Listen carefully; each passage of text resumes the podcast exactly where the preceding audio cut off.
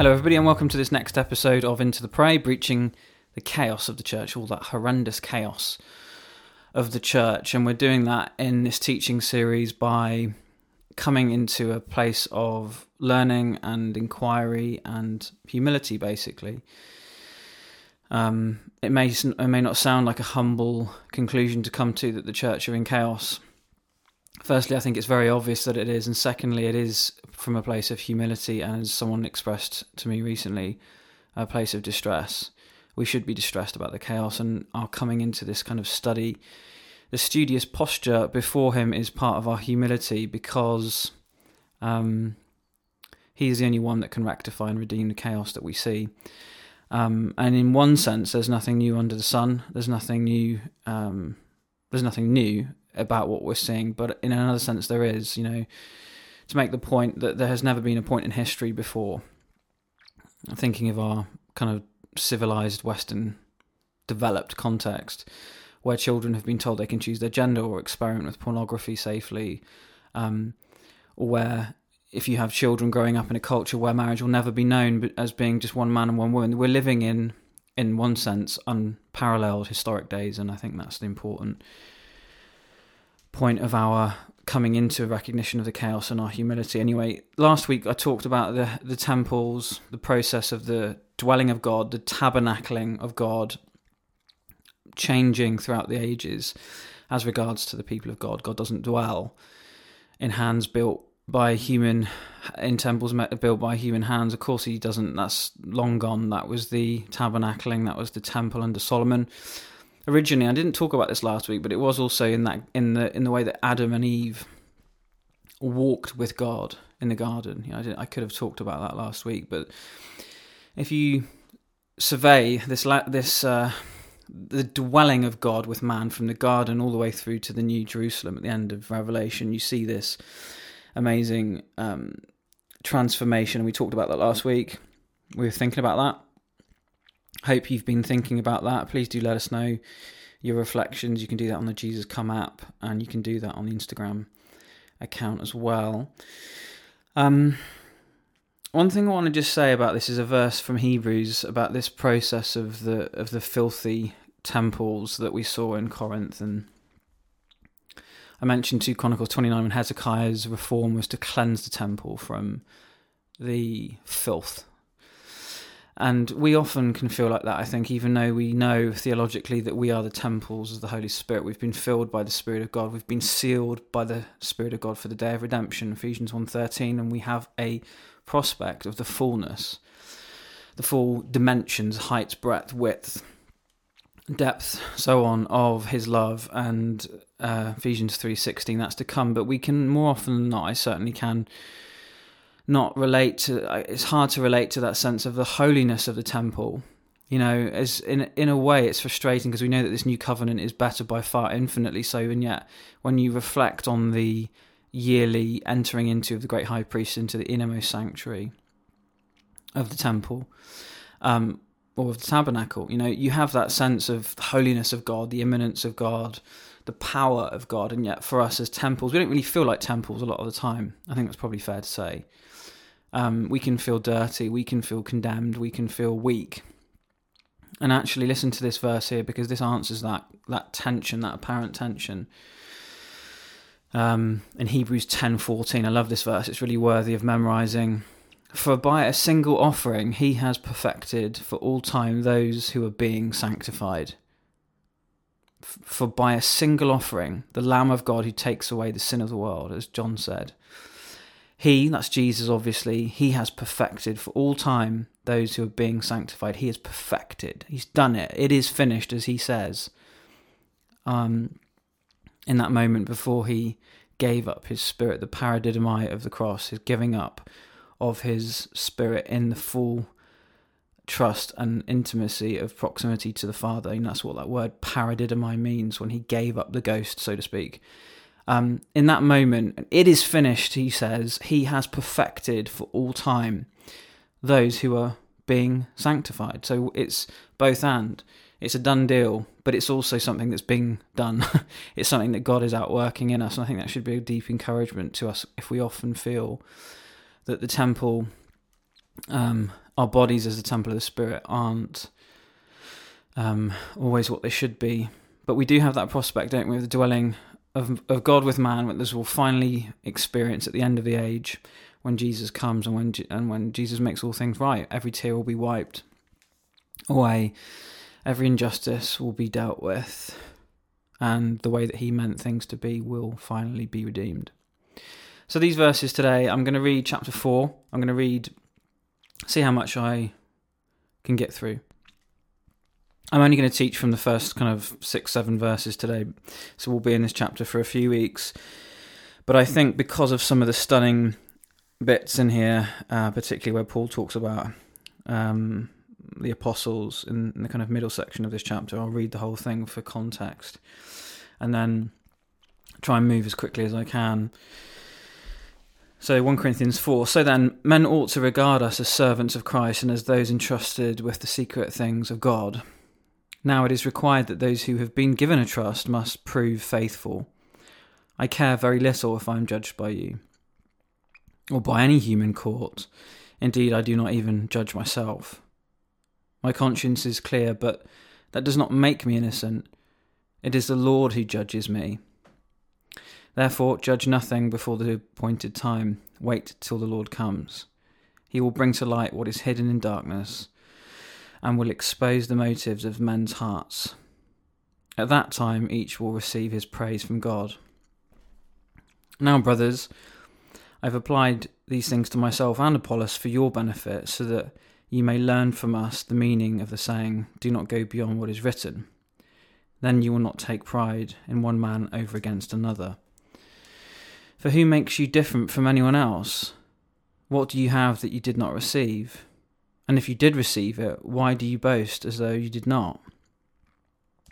Already you have all you want. Already you have become rich. You have become kings, and without us. How I wish that you really had become kings, so that we might be kings with you. For it seems to me that God has put us apostles on display at the end of the procession, like men condemned to die in the arena. We've been made a spectacle to the whole universe, to angels as well as to men. We are fools for Christ, but you are so wise in Christ. We are weak, but you are strong. You are honoured, we are dishonoured. To this very hour we go hungry and thirsty. We are in rags. We are brutally treated. We are homeless. We work hard with our own hands. When we are cursed, we bless. When we are persecuted, we endure it. When we are slandered, we answer kindly. Up to this moment, we have become the scum of the earth, the refuse of the world. I'm not writing this to shame you, but to warn you as my dear children. Even though you have ten thousand guardians in Christ, you do not have many fathers, for in Christ Jesus I became your father through the gospel. Therefore I urge you to imitate me. For this reason I am sending you Timothy, my son, whom I love, who is faithful in the Lord. He will remind you of my way of life in Christ Jesus, which agrees with what I teach everywhere in every church. Some of you have become arrogant, as if I were not coming to you, but I will come to you very soon, if the Lord is willing, and then I will find out not only how these arrogant people are talking, but what power they have. For the kingdom of God is not a matter of talk, but of power. What do you prefer? Shall I come to you with a whip, or in love, and with a gentle spirit? So six, six, five or six, seven verses, something like that today. I'll go through. Um, first, I want to pick up on verse one. Um, where Paul, again, talking in his the tense of the the apostle, his apostolic office. This then is how you ought to regard us, as he says. He's talking. Uh, he's talking in his apostolic office that I've mentioned a number of times. This this differentiation between the general Christian landscape of what it means to be a, a spirit-filled temple, and then the office of apostle. Um, And so that's that's what he's saying here, is that you ought to regard us, and that's what he's meaning, Apollos, Peter, John, et al., um, in this way. Now, it, it does throw up the, the whole thing again. That's, I think, a, a parallel thought throughout this, this series for us. um, about the the, off, the the different offices that we see in Ephesians two. Oh, sorry, my mistake. Ephesians four, four Ephesians four eleven, to prepare God's people for works of service, and He's given some to be apostles, some to be prophets, some to be teachers, pastors, and so on. The fivefold, um, the fivefold giftings. Um, and so that's what he's saying. He's beginning this this little section by saying, "This is how you ought to regard us, not not generally us." As servants, I'll come to the whole thing of servants in a minute, but the, the apostolic office, if you think about Acts one, twenty-one to twenty-two, this is, these were the original conditions, as it were, to who was who was an apostle. This is what it says in Acts one, twenty-one. Therefore, it is necessary to choose one of the men. This is when uh, Judas was being replaced. Therefore, it is necessary to choose one of the men who have been with us the whole time the Lord Jesus was living among us. So that seems to be something significant. Um, beginning from John's baptism to the time when Jesus was taken up from us. For one of these must become a witness with us of his resurrection. So those that, that's what it meant to be an apostle. Like Paul was an apostle. And of course that doesn't happen today. That's not the same uh, dispensation. We're in a different time. And yet there are still callings and giftings of apostle, prophet, teacher, pastor, evangelist. You know, that's that's what Ephesians four teaches, and of course we see that abused, we see that neglected to both extremes. And it does come back to the big question about if Paul is saying to us, eagerly desire the gift of the Spirit, especially the gift of prophecy, and we don't do that, then what's the effect? We can't just assume, I think we do assume that there there is no effect. You know, cessationists who deny that the gifts are still active today, that the Spirit is still who he, who he was, you know, um, can't ignore that fact that if, if the Spirit does still do that today, if he still does give his gifts, and if the command, it's not a suggestion, and if the command is to eagerly desire, and we either neglect that in unbelief or outright reject it in unbelief, we... We are so short-sighted, it's unbelievable.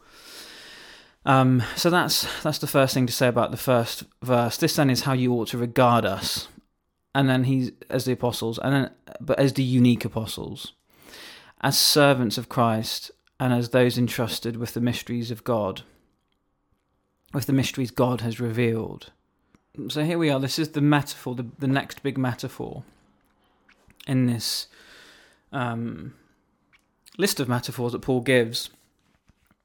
This one is the servant and steward metaphor. So he's talking about this is the way that the church is, the way the people should regard Paul and the other apostles is as a servant. Um, I think the main thing to take away from this little verse here is the fact that so often we see in the church a a little bit like what I was just saying about the cessationist or the the, the kind of neglect and abuse of some of the gifts. Um, there's, there's similarly a kind of neglect or abuse of leadership. Now, Paul doesn't let the Corinthians get away with either kind of extreme thought on this. He doesn't. He doesn't let them get away with thinking that um, that somehow they're to be held in esteem, kind of above and out from the main body of the church. He's making it, he's making it very clear that he is and they are to be considered and to be regarded as servants. You know, again, he, he will implore the the Corinthians shortly to imitate his way of life, and yet he, he is looking at Christ. Of course he is. He's resolved to know nothing apart from Jesus Christ and him crucified. So he, he's looking at the selfless service, the servant king of Christ himself, and imitating that, following that, aspiring to that, but also calling others to do the same. But he's not he's not then allowing them to, um, although he does go on to talk about the apostles being regarded as scum, but that shouldn't, that's not in regard to the church, that's in regard to the world. You know, and it's linked to the whole thought of becoming a fool for Christ as well, becoming a foolish scum apostle for Christ. That's what he's saying. Um, but it's important that he's he's saying, it's, it's important to realise that he's saying to the Corinthians on one hand, you should regard us as servants, you shouldn't regard us as something other than a servant. um, a, you know, some kind of elite member of this body. But equally, you should regard, you should respect us as those who have been entrusted with the secrets of God. So, in other words, there should be a respect for the leader, for the apostle, for the servant that is is actually a beautiful thing if you think about it. On the one hand, he's saying you should regard us as servants, but you should also respect us as such. And often we see the abuses of that by the adulation and celebrity focus that often church leaders are given. That happens very commonly. Um, and I do think that's related to to some major moral sin issues um, that I might refer to in a minute. But equally, you then see the... Um, you can see the disrespect to leaders, can't you? I'm sure I'm sure everybody's experienced that on some level, but it's important to just acknowledge here that, that Paul is talking about apostolic leadership here. And he's saying this is how you should regard us as servants, but also as those who've been entrusted with the mysteries of God. And so when you see people, and it's, it's this particular outworking of this overall problem of immaturity in Corinth, is that, you know, the, there were obviously factions, as we've covered previously, with some wanting to follow Apollos and some wanting to follow Peter and some wanting... There were different splits and different um, groups, basically. It's like a big playground, you know, where everyone has their little group and cliques. But it's as wrong for there to be disrespect Um, as well as kind of emperor worship, put it that way, um, with Christian leaders. And Paul's saying that's not how you should regard. You should regard us as servants, but as those who who are to be respected. That's basically what he's saying. Um, and then he goes on in verse two to say, um, now it is required that those who have been given a trust must prove faithful. So he's referring to themselves. I can't remember what the exact Greek word is, but it's linking to the word oikos, which means household in the Greek. Um, we did a project a number of years ago called, I think it was just called Oikos, and it was focusing on the home and how the home should be the focus of um, of, of worship and the focus of community and so on. And this, this word, there are these two words here that Paul uses, a servant of Christ, that's the first one, and then there's those entrusted um, with the mysteries God has revealed. Now, um, this whole thing about those who've been entrusted like that have to prove faithful. Um, this is for your notes, verse two, the rarity of faithfulness and the casualness of infidelity. And we see this so much today, the ca- the rarity of faithfulness. Many a man claims his own steadfast love, but a faithful man who can find, Proverbs twenty twenty-six. Many a man claims his own steadfast love, but a faithful man who can find. The rarity of faithfulness and the casualness of infidelity. And the... the The the very tragic, um, when the news comes that a, you know, a significant leader, a significant Christian leader has had an affair, you know, married with family and had an affair. And it happens apparently quite a lot. And not only does it happen quite a lot, it seems to be dealt with very casually quite a lot.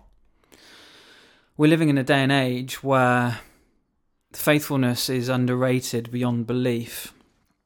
If more men of God had the desire to be faithful as a life ambition to their wives and to their families and to their to their people, then they were bothered about book contracts or how, how many people will come into their church, blah blah blah, all these other things. If more if more Christian men were like that, perhaps there would be less occurrences of...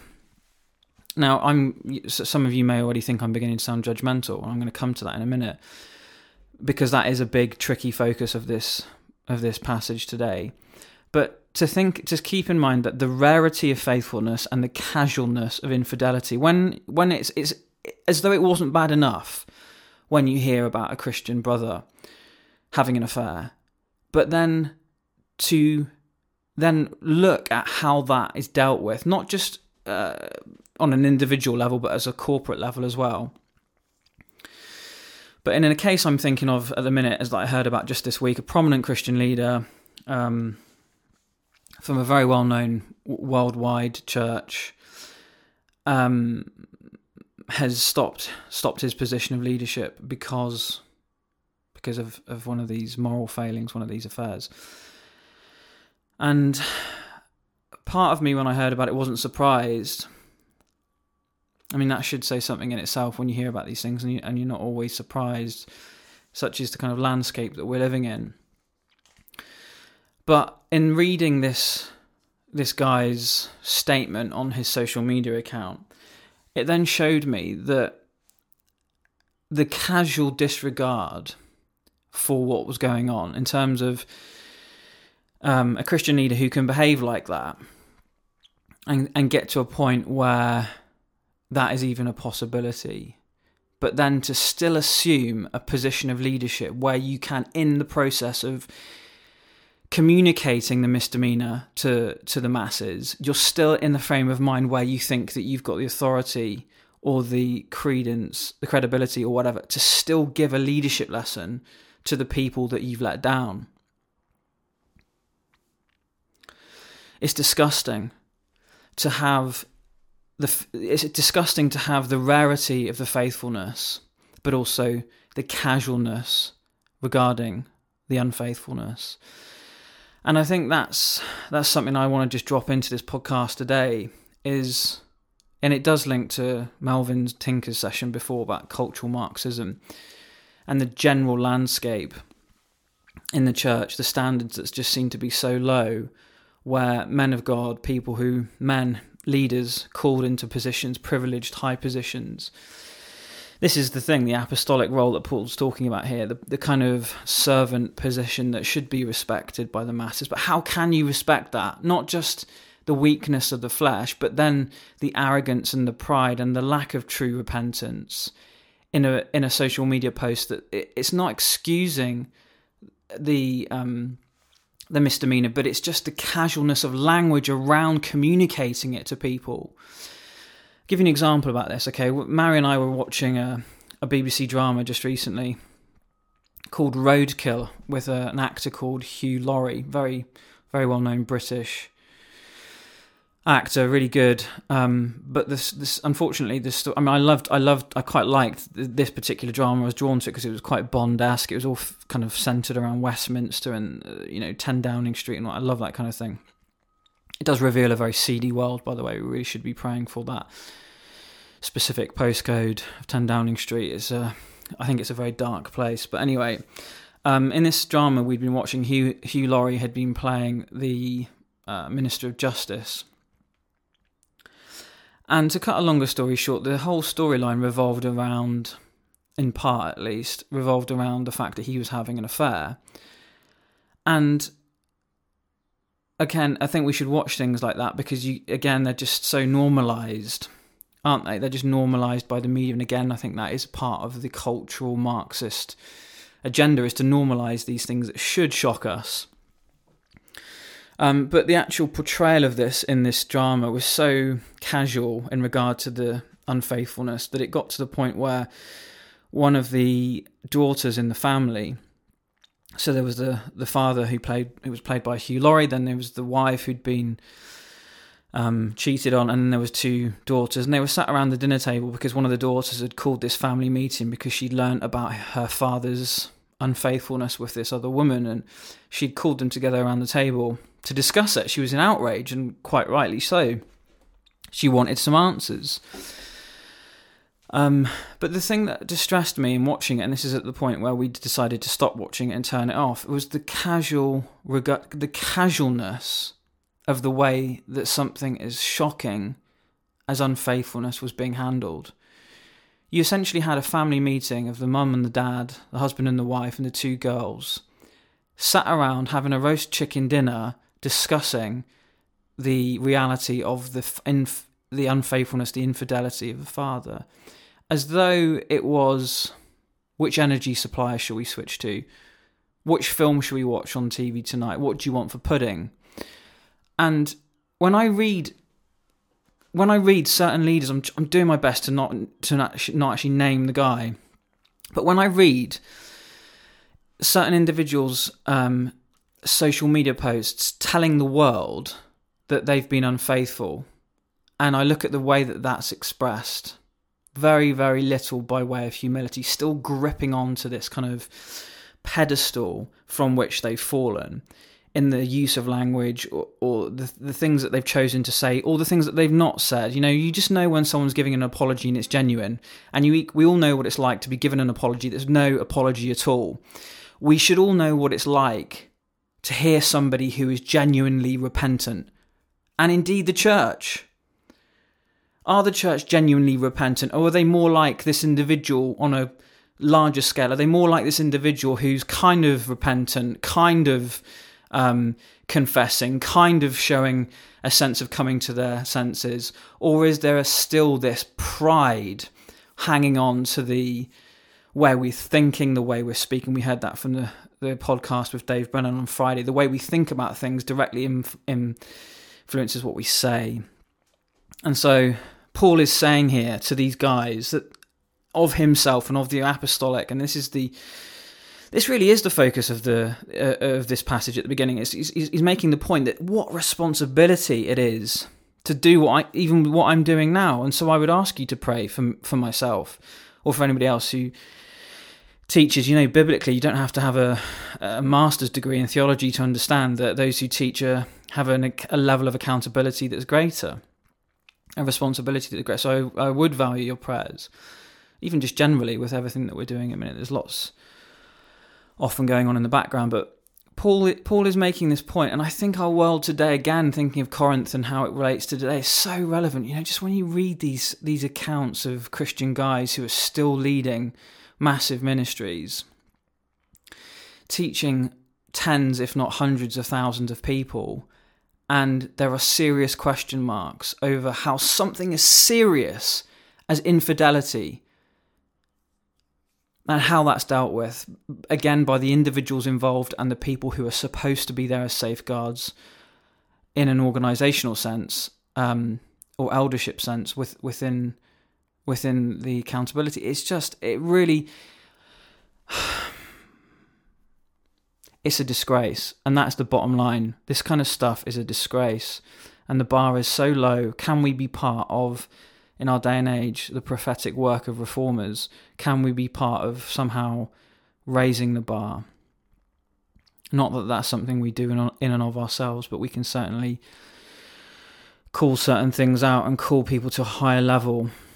The rarity of faithfulness and the casualness of infidelity. Many a man claims his own steadfast love, but a faithful man who can find?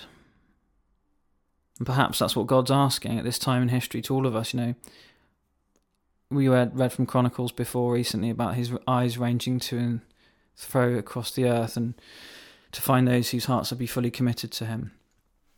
Maybe that's what God's asking of me, of us individually, like where... Where can I find a man? Where can I find a household? Where can I found, find a city? Where can I find, you know, that the priority there would be faithfulness? And evidently this issue of faithfulness wasn't enough for the Corinthians to to regard Paul properly in the way he should. There was clearly not an... Um, Paul, the fact that Paul was having to point out that he was, they weren't just servants, but those entrusted with the secrets of God. There was clearly going stuff going on in Corinth where there wasn't respect and so on. And if we look at the next verse, so verse three says here, um, I care very little if I'm judged by you. So he, Paul was being judged. And I think we're to understand this judge as we're about to find out in a minute in terms of what's what's a good, what's the right way that we're commanded to judge and, and the wrong way. I think we understand here where he says, if I'm judged by you, or any human court. He doesn't care. Paul, firstly, he doesn't care. Paul Paul wasn't bothered by that. He literally says, I don't care, or I care very little if I'm judged by you. But secondly, that he was being judged. Um, what what then becomes very apparent is, indeed, I love what he says here, indeed, I do not even judge myself. Let me just say something about that. How often can we be our worst judges? I know, again, that's true for myself. You end up just beating yourself up with a baseball bat. Um...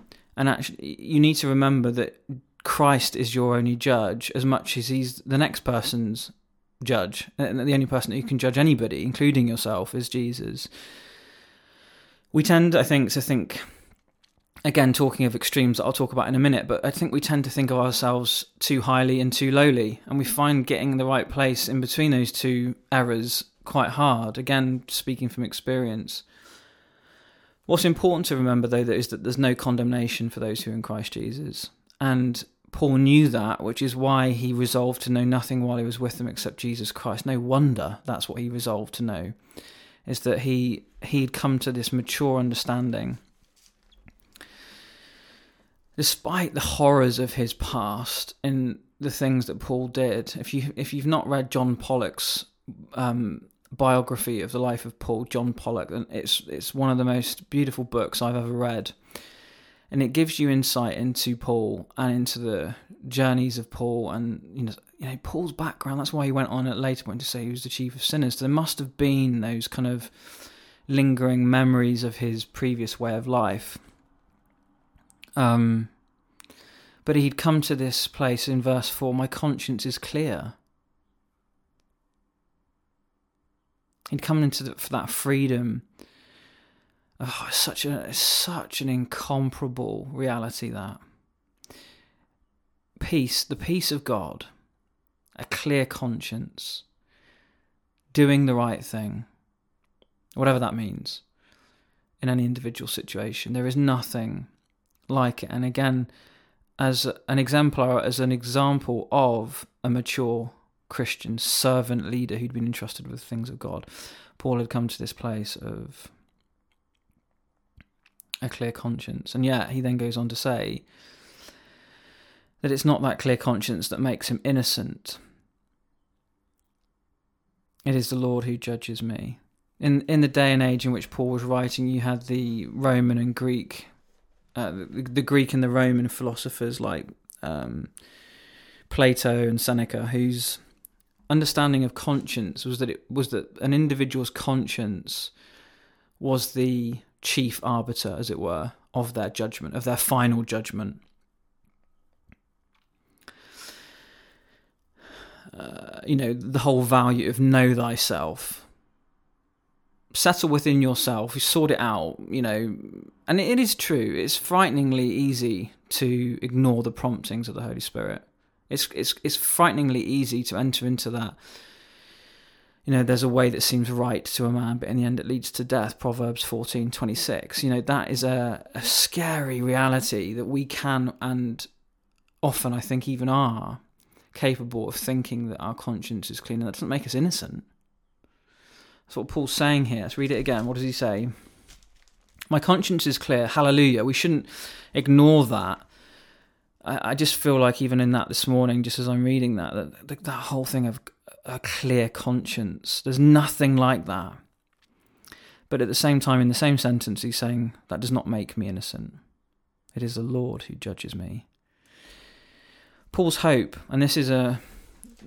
And for people who have fallen from grace, people who have committed serious moral, you know, serious, ish, serious issues like affairs, and this is a door of hope. Um... Because what does he? What's Paul's hope in then, if it's not his clear conscience? So recognizing that that's not the, this. This let me just read to you what is his hope. And again, this is for those of us who have just a, in a daily sense. This is our bread and butter. But again, thinking of men and women who have had serious falls. Uh, Romans four five says, "However, to the one who does not." Sorry, let me start again. However, to the one who does not work but trusts God, who justifies the ungodly, their faith is credited as righteousness. Romans four five. I think it's the N I V that says ungodly, but the E S V says the wicked. But God justifies the wicked. God justifies the ungodly. That's where Paul's hope is. That's why, again, he resolves to know what. There's no wonder he doesn't resolve. He doesn't try and know anything else. He's he was wicked and ungodly, as we all were, when we were enemies of God, and yet he made us into the righteousness of God in Christ Jesus. So the issue here of Paul's conscience is not having a clear conscience. That his that's not his hope. His hope is that one day when he stands before Christ, when Jesus judges, that he will know the one he stands before as having justified the ungodly. That's such a great key to freedom. There is no condemnation, as he writes at the beginning of Romans eight. Therefore, there is now no condemnation for those who are in Christ Jesus. Because through Christ Jesus, the law of the Spirit of life has set me free from the law of sin and death. And what the law was powerless to do, and that it was weakened by the sinful nature, God did by sending his Son. Goes into a trickier session, section here, and that's that's just going. I'm going to reread this. Um, I care, verse three. I care very little if I am judged by you or by any human court. Indeed, I do not even judge myself.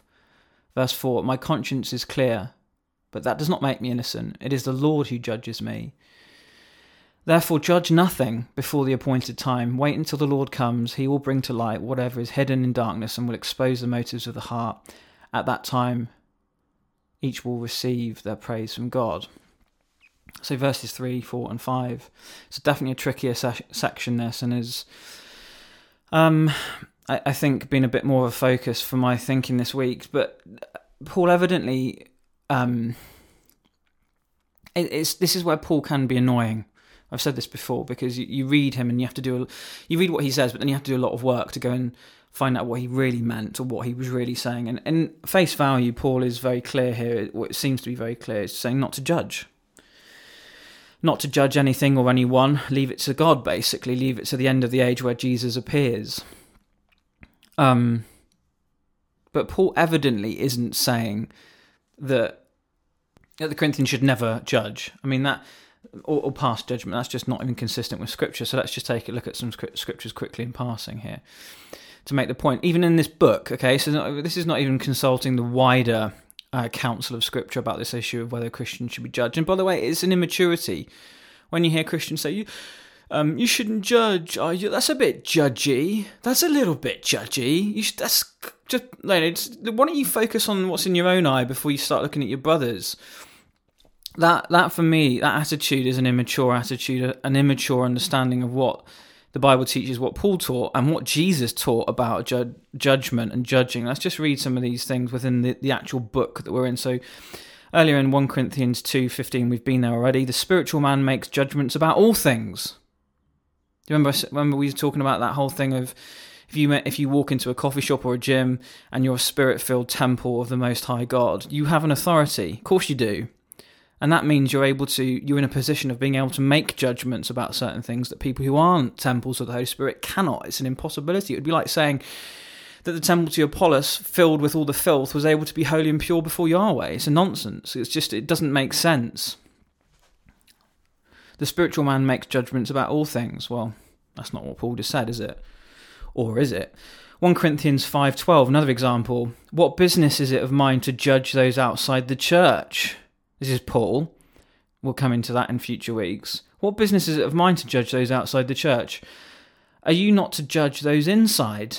So quite the contrary, Paul is now saying. He's, he's, not, only, he's not only saying you should be judging, he's saying you should specifically be judging the, those who were Christians. And God will deal with the rest of things. And that's another message wake-up call for these seventy-one church leaders that want to call the government to account whilst not looking at themselves in the mirror properly. God will deal with the government. We need to be dealing with ourselves. First Corinthians six two, so again we'll come to that. Do you not know that the saints will judge the world? And if you are to judge the world, are you not competent to judge trivial cases? So there's three examples, First Corinthians two fifteen, First Corinthians five twelve and First Corinthians six two, where Paul is saying the exact opposite of what he seems to be saying here in First Corinthians four verse five, where he says, not to judge. Let's just read the verse in this chapter again. What does he say in verse um, five? Therefore judge nothing before the appointed time. Wait until the Lord comes, et cetera, et cetera, et cetera. So what's going on here? Well, before I answer that, let me just reinforce what I'm saying here, that Paul clearly is not saying that we should never judge. We should never judge. That's just not the conclusion to take. Let's, we have to refer to, to, to Jesus. So another couple of scriptures for you. John seven twenty-four. Jesus said, stop judging by mere appearances and make a right judgment. Jesus is saying, stop making wrong judgments and make the right ones. He's not saying don't judge. So how un- how unbiblical is it? How unbiblical are we when we take the attitude of, that's a bit judgy. Stop. The Bible says you shouldn't judge. Jesus said you shouldn't judge. No, he didn't. He said he said the exact opposite. Matthew nineteen twenty-eight, listen to this.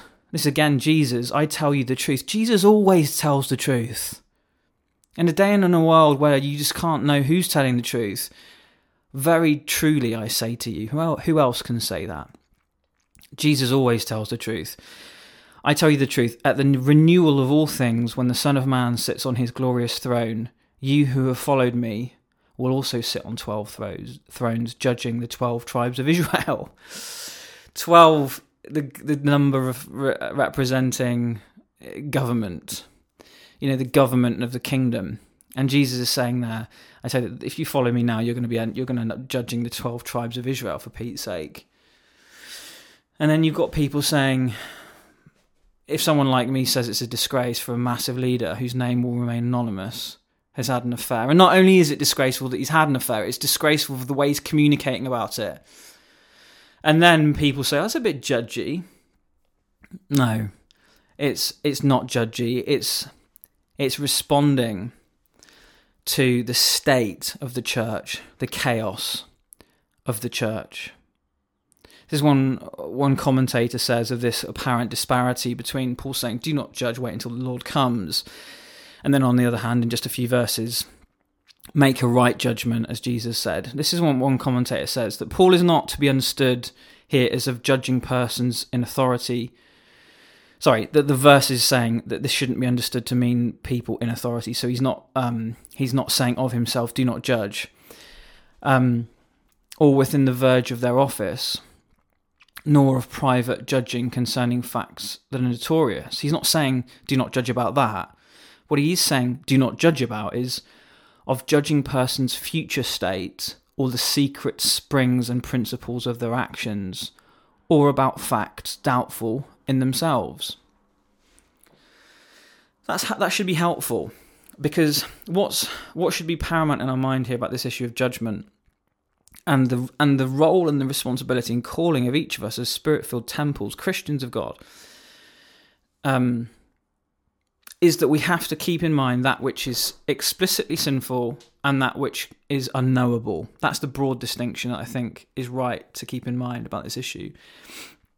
In other words, we shouldn't be second-guessing what someone's motive is for doing something. If it's not, if it's not explicitly, clearly a sinful issue, to then enter into a place of judgment is over them is is a dodgy territory to be in, let alone to do that rashly or quickly or as a matter of habit. It's important to be careful of becoming by nature someone who would quickly or unlovingly, or both of those things are often hand in hand, um, judgmental.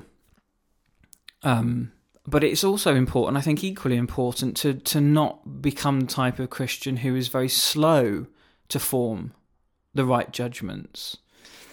The the kind of preoccupation that there is with the the mere appearance of things, and you there is there is two there are two extremes there where we can become so um, quick to judge that we're not in the right place with God, and equally we can be so focused on the ways of the world and conforming to the ways of the world that we're not quick enough and bold enough and faith-filled enough to make right decisions. So making the right judgment is important, and we shouldn't be... Um, the territory we should be on is that which is obviously sin- sinful. Now, Paul goes on to address this in the next chapter. When we get to chapter five, it'll probably be in your Bible as something like, expel the immoral brother. Now, Paul Paul deals with this like he's dealing with stuff. He was dealing with stuff then like we're like we should be seeing being dealt with now, like incest in this case. You know, if a brother is an, a brother, in, quote unquote, um, Paul goes on to say not even to have dinner with somebody who calls himself a brother but behaves in a certain way. Do you see what I'm saying? It's like, that's in the Bible. Um.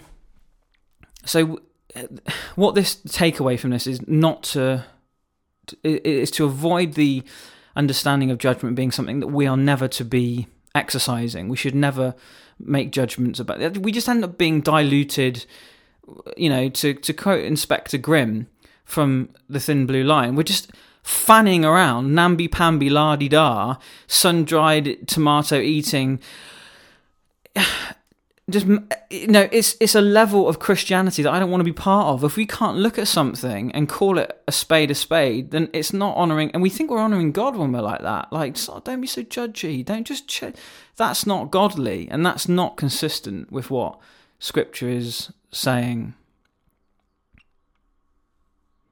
By the way, Inspector Grimm from the Thin Blue Line, um, his his uh, personal preference would be that Every every single person in the country was locked up until proven innocent. So that is a good example of um, the the wrong extreme of this uh, of this whole issue of judgment. But we do have to keep in mind, don't we, that Paul's words um, ultimately are pointing us all back to this reality that, as I've said from the very first session in this series, about Paul drilling into the into the culture of the church, into the new disciples and to the old disciples, is that Jesus is coming, that this is the reality that, and so he points, he's constantly pointing, isn't he, to the day of the Lord that we see capitalized a number of times in this book. Um, therefore judge nothing before the appointed time. There will be an appoint, there is an appointed time where we'll all stand before the judgment seat. Um, wait till the Lord comes. Gosh, I mean, it feels like a long time coming, doesn't it, sometimes when we see the injustices of the world. But he is coming, and he is going to bring to light what's hidden in darkness and will expose the motives of men's hearts. At that time, each will receive his praise from God. We do need to learn to understand how to deal with the praise and the rejection of men. Um, that's difficult. We'll come to that next week, when Paul says amazing things like responding to slander in kindness. I mean, I personally, I find that impossible. Most of uh, not impossible, but difficult. That's a better way of putting it. Very difficult to be slandered and then to pause and then to reply in kindness, especially the kind of heart, kindness that's genuine from a heart. And it's linked to that reality of Jesus saying, Father, forgive them, they don't know what they're doing.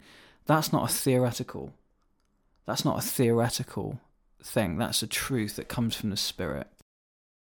So it's very obvious that Paul is at a different level here, and I find that very humbling myself. So much to learn regarding the um, just the stuff that comes from prophetic ministry or apostolic ministry or whatever you want to call it.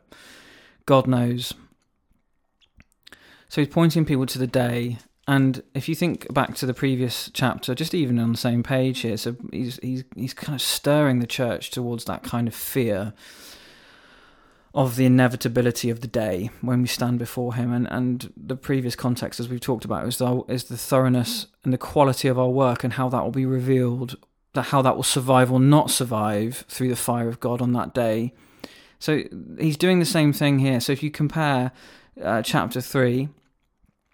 Um, just looking at verse thirteen, his work will be shown for what it is, because because the day will bring it to light. It will be revealed with fire, and the fire will test the quality of each man's work. And then you've got a similar kind of thinking here. He's saying, don't judge. Wait, wait for, you know, judge rightly, as we've as we've already heard.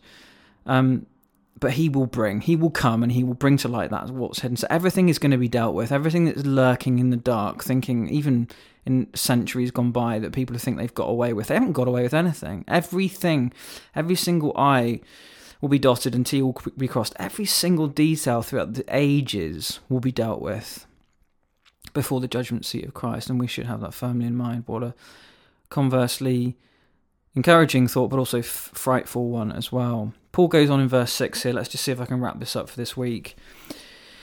Now, brothers...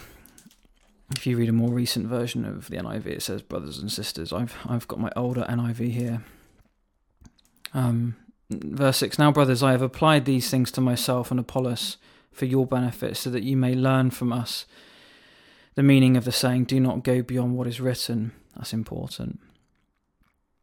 Then you will not take pride in one man over another. Verse seven, for who makes you different from any from anyone else? This is where Paul goes into his little trilogy, his trio of questions that he, he does throughout this book. For, for who makes you different from anyone else? What do you have that you did not receive? And if you did not, if you did receive it, why do you boast as though you did not? So you just imagine Paul sending them all off home to do some more homework and then come back when they're ready to have a bit more conversation. Maybe he did, I don't know. But um, Paul, it's it's it's always good, and I think this is why it's a value of leadership that I have, is to be transparent. You can be inappropriately transparent, of course. But if you're listening and sitting under a ministry and teaching ministry of somebody that never talks about their life or where this lands with them or how this has moved them, corrected them, how it's brought them to tears. I read Psalm one oh six yesterday and I was I was weeping. Just the, the God is so good. His word is so good. He's so lo- he's so long-suffering and gracious. And if you're sitting in a... if you, Paul's applying this to himself and to the other apostles, and he's saying, imitate us. And he's essentially saying, imitate me because I've imita- because I'm, I've imitated, I am im- imitating Jesus. But if you're if you're not in that context where you've got a framework of leadership that, that offers personal application, personal transparency that's appropriate, it's not good. It's not healthy. Um, and so, again, Paul is correcting this immaturity of the immature understanding of leadership and... Um, just him making the point that he's applied these things to himself and to Apollos for their benefit. You see that? So it's their benefit that he's doing that.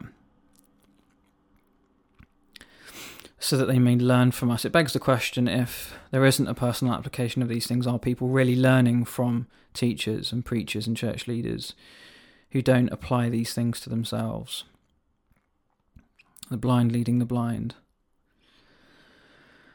Ah, uh, God... Um, these these three questions, I think maybe I'll, I'll start next week's session with these and come back to ask, to kind of focus them on a bit for, for the three questions that maybe we can think about over the next seven days. For who makes you different from anyone else? Well, without preempting things too much, certainly not Paul or Apollos or Peter or John or anyone else. In the same way that it's only Christ that judges, he's the only one that makes him different from anyone else. We are different, of course we are. We should be distinct, separate, knowably, recognisably different, foolish. What do you have that you did not receive? The gospel is a gift. Faith is a gift. We don't have anything that we've not received. And uh, that should be the determining factor on how we, um, how we live, how we think, how we move and have our being. Does that mean to say that because we are Because we have received the grace of the gospel, and that means that we can never judge, or we can... No, I think it's the exact opposite. I think there's a standard to call people to. When Paul says in Ephesians five eleven, have nothing to do with deeds of darkness, but rather expose them, that ultimately is a loving part of what it means to be a recipient of this kind of grace, doesn't it? You know, if you've received grace... you then can't turn a blind eye to certain things. And so Paul is saying that we have to be brave and bold to confront these things, um, but we do so in love and humility. And asking, I think, as a, as a good way of finishing here, just to ask that the Holy Spirit would create in us that kind of heart that David, I think David knew, um, where he's able to look at the slanderers and the persecutors, the immature, and say, Father, forgive them, they don't know what they're doing. Some practical questions, because if we were preaching, approaching, a preaching, that's quite a cool word, a preaching, approaching the third um, the third way through this book, so a pre- uh, getting to that point, some questions that I think would be good re- for reflection. Um, what What's God saying to you? Think, you know, it might sound like an obvious thing, you might have somebody to talk to about, you might be on your own, I don't know, you might not have others to bounce ideas off of, but to maybe write down, you know, it's a good it's a good thing, a man becomes more precise when he writes. Writing helps a man become more precise. Write some things down, even if you do have people to talk to. What's God saying to you? What's he what's he showing you afresh in this book? The reality is we could study this book for the rest of ever, forever, and it will never be exhausted.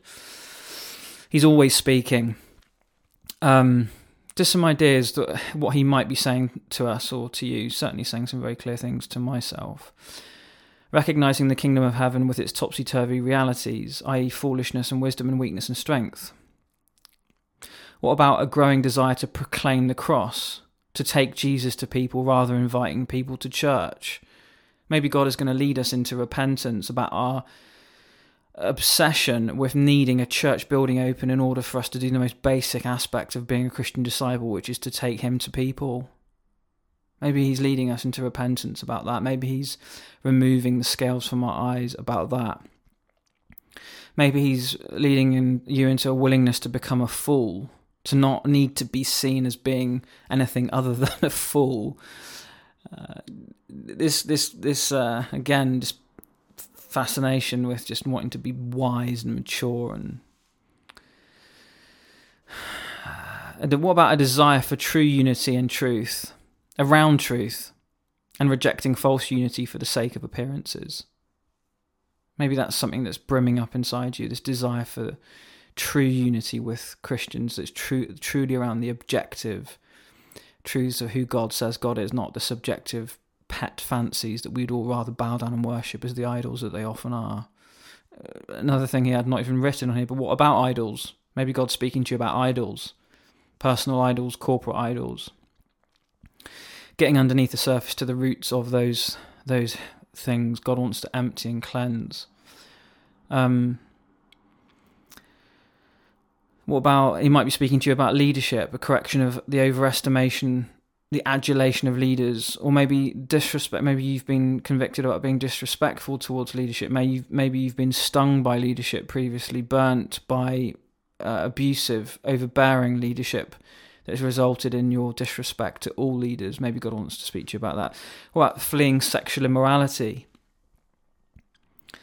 Maybe some of you listening to that are struggling with sexual sin and don't know how to flee, don't know how to cultivate a, an accountable relationship with others that will literally make the difference between victory and defeat, holiness and bondage. Being willing to be outspoken, maybe God's asking you to be willing to be outspoken. You know, this whole thing of resolving to know nothing about the cross, you know, nothing bar the cross, sorry. You know, that that's going to involve upsetting people. Maybe you've been too concerned about what people think and say. Being willing to expose deeds of darkness, as I was just saying, and ultimately a desire to glorify God above all things, as Paul says in Philippians, whether by life or by death. Thank you, Lord, now that you are speaking to us even in this moment today. For those listening, you're speaking to us personally, in our homes, in our relationships, our marriages.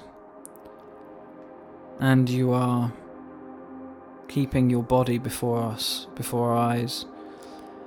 Pray that we would know with certainty, with conviction, what it is you're saying to us, and how that relates directly, as it will, to your body and how personal renewal in our lives reflects what you're doing in the church and will impact what's going on within the church. Help us to be part of that. Lord, I pray especially for the areas that feel judgment worthy. We know that sometimes, Lord, you reveal things not for us to judge, but for us to be able to see you judge. And Lord, I think we do all long for that ultimate judgment where you wrap everything up. You deal with every atrocity, you deal with every dictator, you deal with every hidden sin. But also, Lord, that you would teach us what it means to be those who judge now in the way that you You say to us to make the right judgment, that we have a future that we can barely imagine where we sit on thrones over the tribes of Israel. Lord, and I pray that you'd give us courage, particularly when it comes to calling out stuff in the church. We leave the world to you, Lord. We pray, we pray that the world would come to know you, but we don't, we leave that to you. We follow scriptural, clear scriptural teaching. That holiness, judgment as it were, starts within the house of God, and pray that you'd give us all courage to speak and to pray about that as you mean us to. In Jesus' name we pray together for your glory, Father. In Jesus' precious name, amen.